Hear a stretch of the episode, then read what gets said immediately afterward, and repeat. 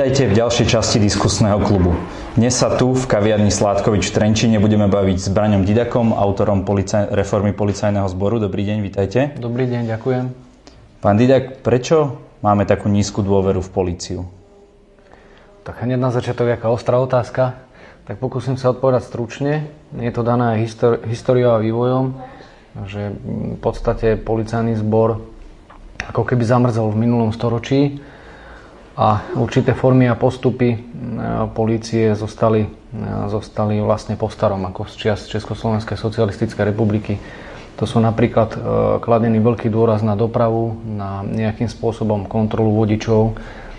A teda toto ľuďom dosť vadí, čo môžem povedať ja zo svojej osobnej skúsenosti. Keď som prešiel naprieč Európou, som sa vracal domov a Nikde som nestretol policajnú kontrolu s tým, že by kontrolovala, ale stretol som s tým, že riadili križovatku a pomáhali ľuďom a u nás ma zastavili, pokiaľ som prišiel z Bratislavy do Nitry asi dvakrát v noci. Takže toto je veľmi negatívne vnímané našou verejnosťou. No a potom sú to rozličné kauzy, ktoré sa aj napriek úsiliu policie nepodarilo vyšetriť. Bol minister Kaliňák obľúbený u policajtov? Áno, samozrejme. Prečo? Na to je úplne ľahká odpoveď. Nebol, nebol, nebol policajtom. To nevadí. Ale bol dobrý manažer a prevzal políciu v čase, keď bola materiálne a technicky strašne poddimenzovaná. Kupovali sme si vlastný papier, vlastné, vlastné pera. Dostalo sa to do takého stavu paradoxne, že hrozilo, že sa bude na určité ľahšie zákroky alebo výjazdy chodiť dokonca autobusom, mestskou hromadnou dopravou. Auta boli katastrofálne, proste materiálno-technické vybavenie zlé.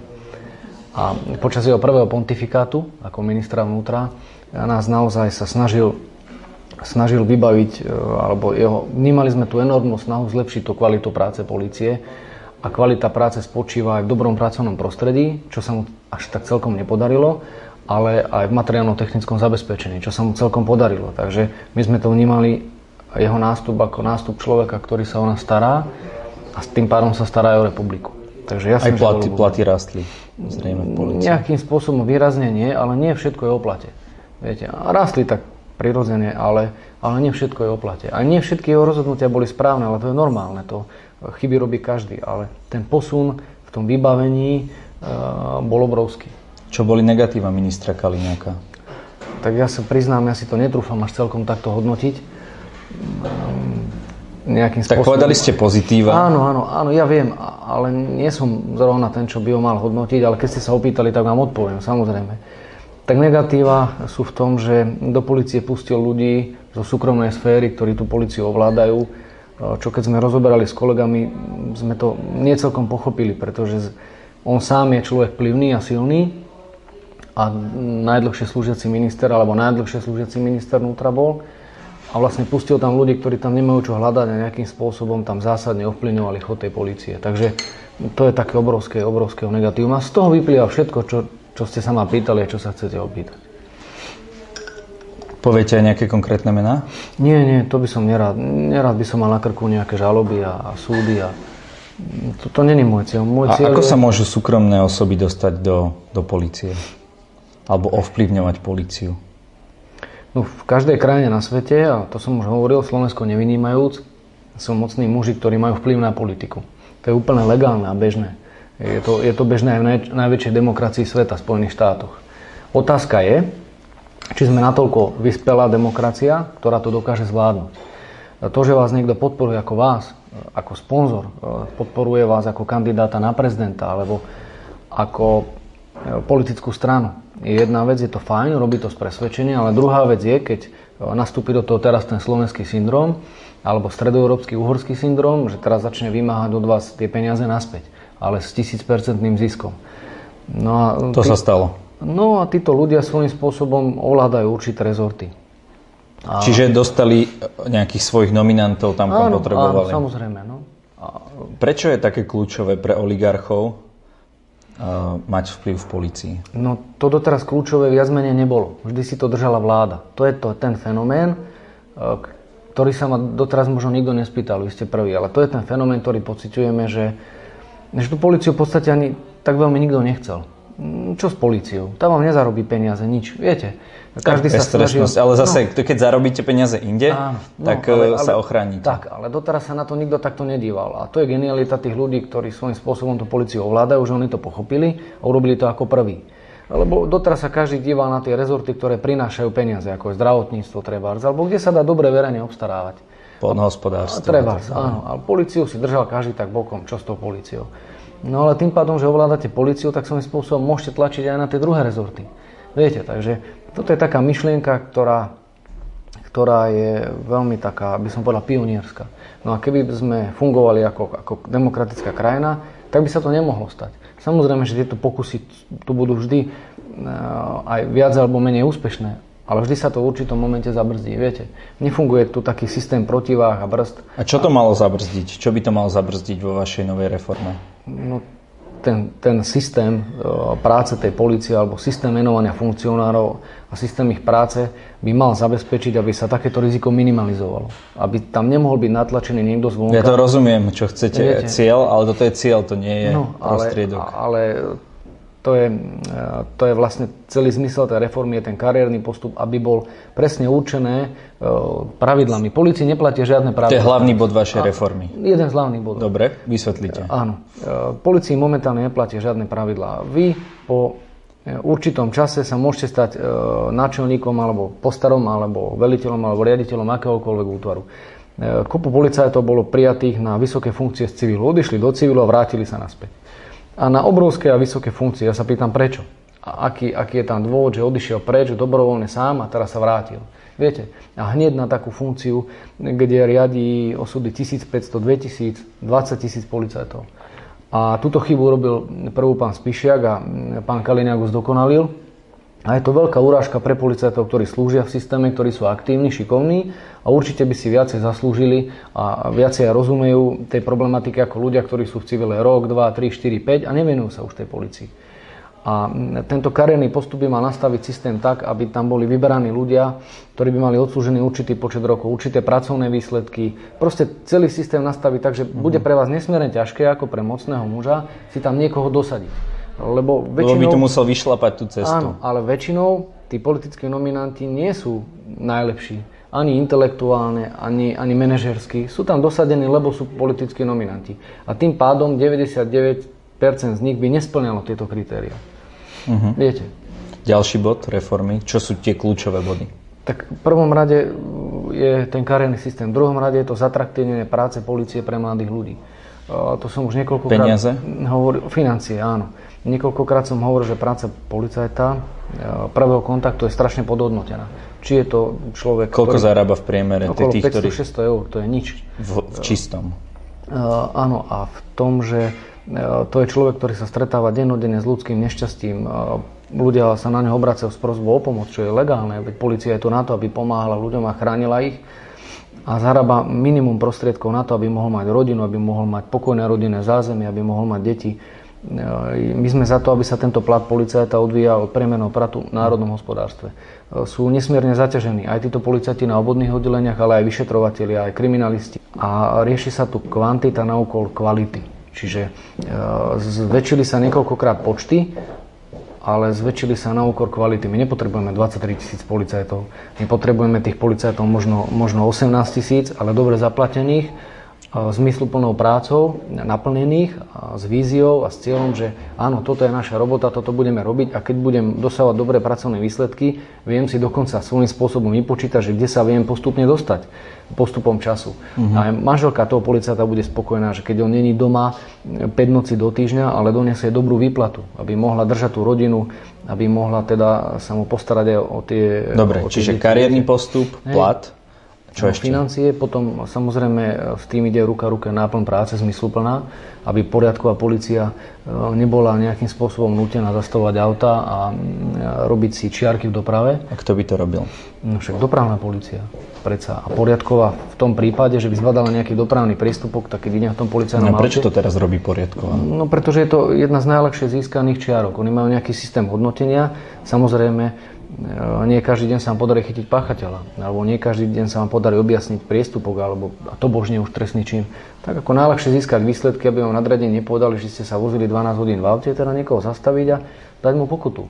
Ale toto, toto nie je cieľom. Pre mňa ako zastupcu riaditeľa na obvodnom oddelení bol cieľ, keď sa mi hliadka vrátila v noci a nebolo nič vylámané, vykradnuté. Ja som vedel, že tí chlapí nespali a že slúžili. Viete, to, to bol pre mňa cieľ. To sa mi páčilo, že, že tie obce, ktoré mali oni na starosti, boli v poriadku. Ľudia sa ráno zobudili, mohli ísť do práce, nemali vykopnuté dvere, nemali ukradnuté auto, nebol rozbitý stánok, neboli vykradnuté potraviny. Toto bol pre mňa zmysel práce. Ale môj nadriadený povedal, a čo robili v noci? Nedoniesli ani jednu pokutu, Braňo. Jak je to možné? A hovorím, a kde na dedinách v noci? Však v noci tam chodia len šakali a líšky. Alebo, alebo teda pachatelia trestných činov. No tak, ale chápete?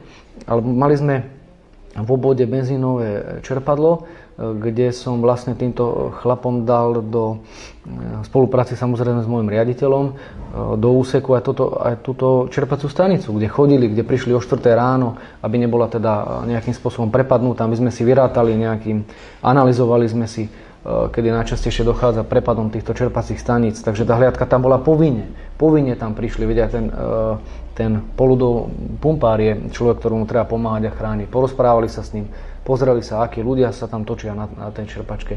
A mne nadriadení to vyčítali, čo tam môj policajči čo v noci chodiť. Hovorím, ale veď to je jeden z mála, jeden z mála podnikov, ktorý je otvorený non-stop a predsa my tam musíme ísť. Ale v našom obode pokiaľ to takto bolo, e, vlastne nedošlo k trestnému činu na, tomto, na tejto čerpacej stanici a susedom vode niekoľkokrát za tú dobu.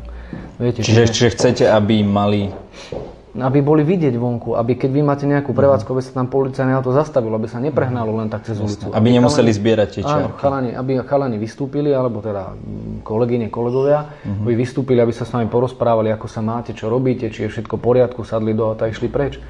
To je, to je systém práce. Není systém práce stáť na ulici a kývkať tam tou lapacinkárňou alebo baterkou, viete? Jasné. Ja hovorím len príklad. A také príkladov Dobre, tak to, to sú tri. Policie. Čo ešte po štvrté? No, zlepšiť spoluprácu so zahraničím. Nielen formálne, ale aj, aj skutočne, že keď, e, teda, to som tiež niekoľkokrát už hovoril, sa vycestuje na služobnú cestu, e, treba do Rakúska a prinesú sa poznatky, tak v súčasnej dobe je to formálna cesta, väčšinou, väčšinou formálna, kde sa teda spíše o tom nejaká správa, dá sa do šuflíka. Ale využiť tie skúsenosti z tých susedných krajín, ktoré nejakým spôsobom môžu byť implementované aj v našej práci. A využi- využiť ich naozaj reálne. Poučiť sa z ich chyb, ktoré robia a nerobiť tie isté chyby, ale využiť to dobre, čo oni majú a, a nejakým spôsobom to doniesť aj na Slovensku. Takže to je tiež dosť dôležité. Ešte nejaký bod? Tých bodov je tam veľa, už potom takých dielčích, len ono sa to nedá celkom rozdeliť, lebo to máte ako tento stôl alebo pizzu. Že keď to rozkrájate, tak viem vám to vysvetliť po tých kúskoch, ale tá pizza musí byť spolu, aby mala, aby mala zmysel. Čiže uh-huh. ono, ono, ono je to, navezuje to jedno na druhé. Aj napríklad, e, napríklad to ohodnotenie tých policajtov, napríklad aj to, že, že nemáme obsadených skoro 2000 tabuliek. Na čo sú tie tabulky potom, uh-huh. viete? My tu vyvolávame dojem, že máme obrovský policajný zbor, v skutočnosti to tak nie je. Potom je tlak verejnosti e, aj na to, že však my máme v pomere počtu obyvateľov najväčší policajný zbor v Európe, aby som tak povedal, a nejakým spôsobom to nefunguje. Tak na čo je taký veľký ten zbor? Takže, takže tak, no. A je v tej reforme nejakým spôsobom zahrnuté aj zvýšenie právomoci mestskej policie?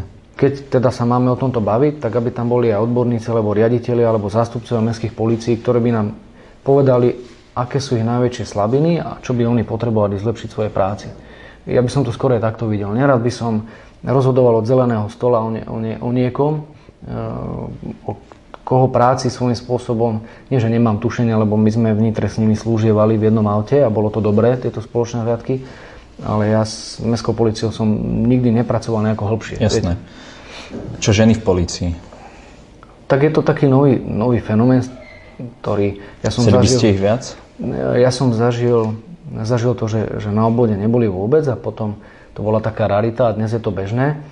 Ehm, mne to je v princípe jedno, či je to muž alebo žena. Zložil služobnú prísahu. Nie je to také, že by ste chceli, dajme tomu viac žien, aby to... Nie, nie, zložil služobnú prísahu, alebo zložila služobnú prísahu a musí slúžiť republike. Ako, je mi to v princípe jedno, akého je pohľavia. Viete, na tom nezáleží. Záleží, ako si robí dobre svoju prácu. Ehm, ženy sa hodia možno na nejaké, na nejaké iné, iné, iné práce v polícii ako muži je to možné. E, je častokrát problém, keď je hliadka v aute, kde sú dve ženy, a idú na zákrok do krčmy, kde sa bijú opilí muži. Opitých žien je dosť málo našťastie a bitky v krčmách takmer nevyvolávajú. Takže to je dosť problém, že keď tí muži zbadajú tie ženy, tak väčšinou prichádza k invektívam alebo ich dokonca napádajú. A, takže toto vnímam trochu ako problém, že, že tá hliadka by mala byť minimálne zmiešaná. Alebo určite na nejaké takéto ťažké zákroky by mala chodiť hliadka, kde sú, kde sú muži, ale zase môže byť žena, ktorá ovláda bojové umenia, ktorá, ktorá tých mužov v tej hliadke prečí. Takže ono je to individuálne. Jasné. Pán Didak, dneska som sa vás pýtal veľa otázok, mm. ale možno, že je niečo, čo v tomto rozhovore nezaznelo. Áno. Takže vám chcem dať priestor to povedať na túto kameru. Nech sa páči. Tak e, ja by som chcel poprosiť divákov, ak teda budú mať čas a budú ochotní. E, je taký verejný priestor na pripomienky k reforme. Reforma bude predstavená v zimných mesiacoch, nechcem povedať, či v januári alebo februári. A chcem vytvoriť taký portál, spoločne so stranou spolu, kde vlastne budú môcť e, posielať svoje pripomienky. A to by som ich chcel poprosiť, ak, ak si nájdu naozaj tej zime čas, že by si to pozreli, tú reformu. Ona nebude pre, pre, pre občanov nejakým spôsobom obsiahla, lebo to je zbytočné. Nepôjdeme až tak do detailov, ktorých ani nezaujímajú. Ale, ale tú hlavnú nosnú kostru predstavíme verejne, aby nám posielali e, prostredníctvom elektronickej pošty svoje pripomienky. Lebo Môže sa tam nájsť vec, ktorú vnímajú oni ako zásadnú a my možno ako odborníci nie. A to je veľký prínos pohľad človeka zvonku. Že tomuto by som chcel poprosiť a my si to určite preštudujeme a verím tomu, že tam budú pripomienky, ktoré aj zaradíme do tej reformy. Ďakujem za rozhovor, pán Ďakujem plukovník. veľmi pekne, že som mohol tu byť. Ďakujem, pán doktor.